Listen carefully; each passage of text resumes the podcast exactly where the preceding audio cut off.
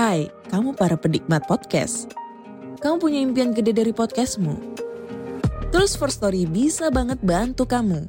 Mulai dari F-Link, Dynamic Audio Insertion, sampai statistik yang komprehensif. Semua ada di First Story. Gak ketinggalan kamu bisa monetisasi podcastmu lewat iklan dari First Story Ads yang bisa kasih kamu penghasilan dari setiap place podcastmu. Yuk gabung sekarang dengan klik di firststory.me. Sekali lagi, klik di firststory.me. Mari kita bawa mimpi podcastingmu menjadi kenyataan. Subhanallah, Alhamdulillah, udah rekaman panjang kali lebar, tinggi kali deep, apa sih? Itu nggak kepencet tombol recordnya. Teman-teman semuanya, gimana kabarnya? Lagi sama siapa? Atau lo lagi sendirian? Buat kalian yang lagi sendirian nih, tenang aja. Insya Allah podcast-podcast gue selalu nemenin lo di hari Rebo dan juga hari Sabtu. Ngomongin apa mbak?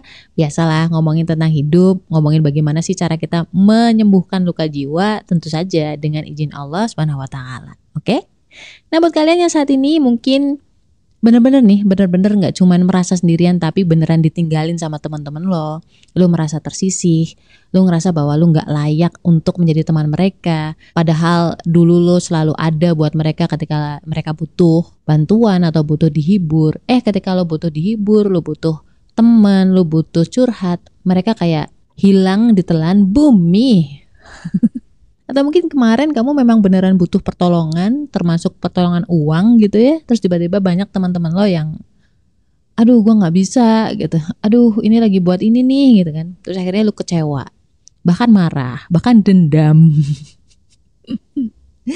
Ada juga orang yang wataknya mungkin minderan gitu, yang yang self love-nya itu memang rendah, dia merasa bersalah. Gak lucu ya. Tapi memang ada, ada cuy, orang-orang yang ketika dia minta bantuan ke temennya terus temennya tuh nggak bisa bantu dia malah semakin menyerang dirinya sendiri. Kayak aduh gue salah apa ya? Gue nggak sebaik itu kah untuk dibantu? Pikiran-pikiran yang semakin lama semakin membuat lo down. Ada yang kayak gitu? Nah cocok banget episode kali ini insya Allah. Semoga nih gue berdoa lebih menenangkan kalian. Assalamualaikum. Gimana kabar lo? Alhamdulillah. Apakah lo lagi ngerasa kesepian? Atau sendirian? Kenalin, gue Ria Marliana, teman healing lo di podcast Self Healing. Di sini kita bakal ngobrol bagaimana sih belajar berdamai dengan luka, tentu aja atas izin Allah Subhanahu wa taala. Semoga Allah sembuhkan lukamu, ringankan bebanmu dan kuatkan hatimu. Dulu nih, Rasulullah Shallallahu alaihi wasallam itu kan disuruh hijrah sama Allah. Beliau hijrah bersama Abu Bakar kamu tahu karakternya Abu Bakar itu halus, lembut ya, dan sangat perasa sekali. Beda karakternya dengan Umar ya. Kalau Umar bin Khattab itu kebalikannya. Jadi setegas itu, nggak takut apa pun. Sebelum Rasulullah disuruh hijrah, Umar bin Khattab itu udah hijrah duluan. Dan dia tuh bukan hijrah sembunyi-sembunyi, dia pamerin dia hijrah gitu. Siapa yang menghalangi beliau dari hijrah dari Mekah ke Madinah akan ditebas lehernya. Intinya akan dibunuh gitu.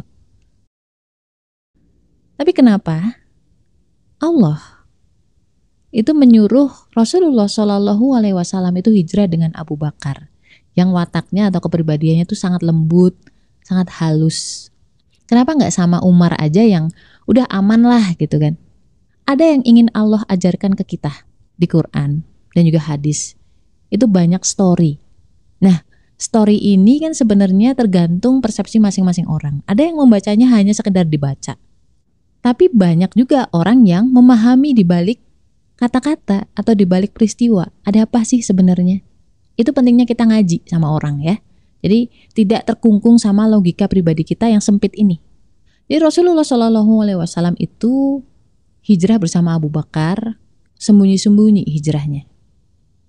Tapi tetap ketahuan sama orang-orang Quraisy. Akhirnya Rasulullah Shallallahu Alaihi Wasallam dan juga Abu Bakar itu bersembunyi di sebuah gua. Orang-orang Quraisy tetap bisa ngejar mereka sampai di dekat dengan mulut gua itu tadi. Tinggal orang-orang Quraisy ini menengok ke bawah. Mereka bisa melihat Rasul dan juga Abu Bakar. Di saat itu Abu Bakar udah gemetar, khawatir. Saking cintanya sahabat Abu Bakar kepada Rasul, Yang beliau khawatirkan adalah Rasulullah, keselamatan Rasulullah sampai gemetar. Dan di saat itulah turun surat At-Taubah ayat 40. Jika kamu tidak menolongnya, sesungguhnya Allah telah menolongnya, yaitu ketika orang-orang kafir mengusirnya dari Mekah. Yaitu maksudnya Nabi Muhammad ya. Sedang dia salah seorang dari dua orang ketika keduanya berada dalam gua, ketika itu dia berkata kepada sahabatnya, Jangan engkau bersedih, sesungguhnya Allah bersama kita. Itu Rasulullah bilang ke Abu Bakar, jangan sedih. Sesungguhnya Allah bersama kita. Ada redaksional cerita yang lain bahwa jangan mengira kalian itu cuma berdua. Ada Allah. Dan ketika Rasul itu ngasih tahu Abu Bakar seperti itu gitu ya. Tenang, jangan sedih, Allah bareng sama kita gitu ya. Indahnya akhlak Abu Bakar itu nggak ngeyel. Ini orang-orang yang biasanya dapat ilmu atau cahaya dari Allah itu adalah orang-orang yang tunduk yakin dan percaya penuh utuh kepada Allah, Allah pasti akan nolong gitu. Jadi kalau misalkan lu pengen tenang ketika menghadapi sesuatu, itu jangan ngeyel ya. Dan setelahnya Allah membuat orang-orang Quraisy ini nggak melihat ke bawah. Allah membuat orang-orang Quraisy ini pergi dari situ. Dan Rasulullah dan juga Abu Bakar selamat sampai ke Madinah. Pelajaran yang bisa kita ambil adalah ketika semua orang tuh nggak bisa nolongin lo, ketika apa pun bahkan koneksi uang nggak bisa nolongin kamu, sebenarnya itu atas izin Allah. Allah yang membuat mereka tuh nggak bisa nolongin kamu. Kenapa? Karena Allah sendiri yang akan nolongin kamu. Gimana caranya gitu kan? Lu baca At-Tolak ayat 2 sampai 3. Di situ udah dibilang bahwa cara kerjanya Allah ketika nolong lo adalah dari jalan yang tidak disangka-sangka. Jalan yang nggak akan pernah bisa kamu logikakan. Yang nggak akan bisa masuk nalar manusia. Itu adalah jalannya Allah. Itu adalah caranya Allah. Jadi percuma kalau misalkan kamu berprasangka macem-macem aduh nanti Allah mungkin kasih jalan keluar dari sini ya atau dari sana ya atau jalan keluar dari sono ya. Percuma karena nggak akan nyampe. Kalau misalkan masih bisa lo sangka itu berarti jalan dari logika kamu sendiri bukan dari caranya Allah. Padahal jalan keluar dari Allah itu dahsyat dan juga masya Allah memperkuat iman kamu nantinya. Untungnya double double gitu maksud gue gue secara pribadi pernah ngalamin jadi awal-awal gue resign dari bank. Waktu itu sampai gue tuh nggak bisa beli sendal jepit, gue nggak bisa beli obat waktu itu. Sampai gue pernah minjem ke teman-teman gue, minjem duit. Dan semua teman-teman gue yang menurut gue punya gaji itu, itu nggak bisa bantu gue. Kalau nggak salah gue tuh pinjam antara 300 ribu deh. Waktu itu hampir aja gue marah, sempat sebel, tapi Allah ilhamkan pemahaman ke diri gue lewat hati gue. Seolah-olah hati gue bilang gini, loh yang nolong kamu tuh bukan mereka, yang bakal nolongin kamu tuh Allah. Jadi nggak usah kecewa ketika mereka nggak bisa nolongin lo. Berarti mereka tidak dijadikan Allah, tidak diperankan Allah untuk membantu lo. Suka-suka Allah nanti mau nolong lewat mana? You know what? Gue tau di rekening gue tuh cuma 50 ribu. Artinya gue nggak bisa ngambil duit itu kan, karena saldo minimal. Entah kenapa nih, gue pengen buka nih M-Banking waktu itu. Masya Allah, kalau nggak salah sehari atau dua hari sebelumnya itu ada orang transfer gua. 500 ribu. Gue sampai nyari-nyari ini siapa yang transfer gua gitu. Gue nggak keluar-keluar gue kesulitan. Gue keluar-keluar kayak gini kayak gitu enggak. Gue nggak ngeluh-ngeluh. Bahkan teman-teman gue yang gue pinjemin tuh bisa dihitung jari mungkin tiga orang doang. Karena apa? Karena gue malu kalau misalkan mau pinjem. Dan Allah sendiri yang turunkan itu.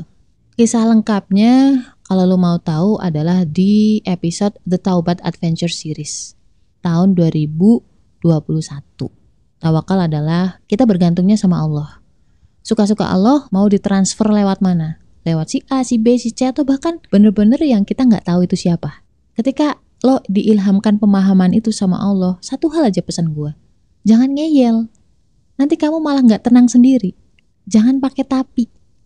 Tapi pasti pemahaman tuh bukan dari logika ya. Pemahaman itu dari hati. Kalau dari logika atau akal doang itu namanya tahu. Iya mbak, saya tahu. Tapi sulit banget untuk tenang. Gimana caranya? Ketika lu sulit banget tenang, padahal lu udah tahu ayatnya, lu udah tahu ilmunya, tahu doang maksudnya. Kamu coba wudhu. Gelar sajadah, sholat, lalu sholawat. Ucapkanlah la haula wala quwata illa billah ucapkanlah hasbunallah wa ni'mal wakil. cukup bagi kita Allah sebagai penolong. Lalu setelah lu tenang, buka Al-Quran.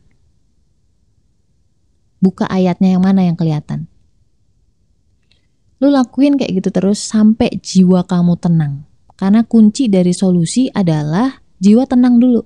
Gak ada dendam, gak ada marah. Tetaplah berusaha sebaik mungkin, berikhtiar sebaik mungkin karena itu tugas kita. Karena itu bentuk ibadah. Ya ikhtiar itu gak cuma ikhtiar dalam segi duniawi, tapi juga lu nambah sholawat lo, lu nambah doa lo. Hasbunallah wa ni'mal wakil, la haula wala quwata illa billah. Kita tuh nggak punya kekuatan apa pun, kita tuh miskin di hadapan Allah, kita bukan siapa-siapa, kita bukan apa-apa. Stay love and assalamualaikum warahmatullahi wabarakatuh.